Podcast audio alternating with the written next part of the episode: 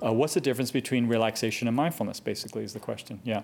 And um, so relaxation is great. Um, I'm pro relaxation.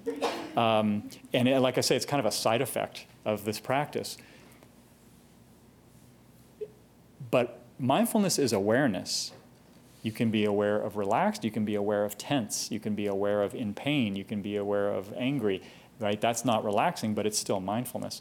So the relaxation that you experience, and especially that you stayed alert, uh, that's perfect actually. We, we call it restful alertness.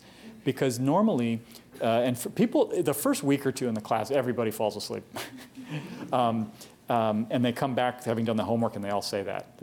Um, because we're in the habit of, if you think about it, like one of the practices, the first couple of weeks is the body scan. So you lie down, close your eyes, and you have this audio file. You go through the body much slower than, than we did now. And so you lie down, you close your eyes, you know, so your body's, oh, it's time to go to sleep.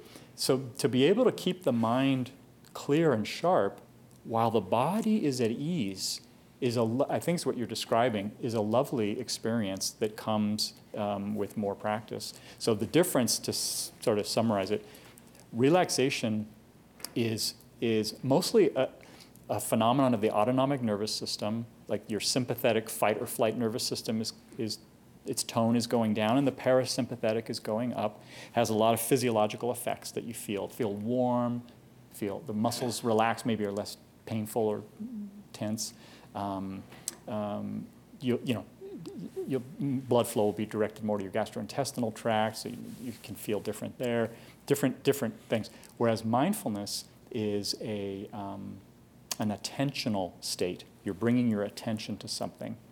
And in this case, it's yourself, it's your body, and it may or may not be relaxed.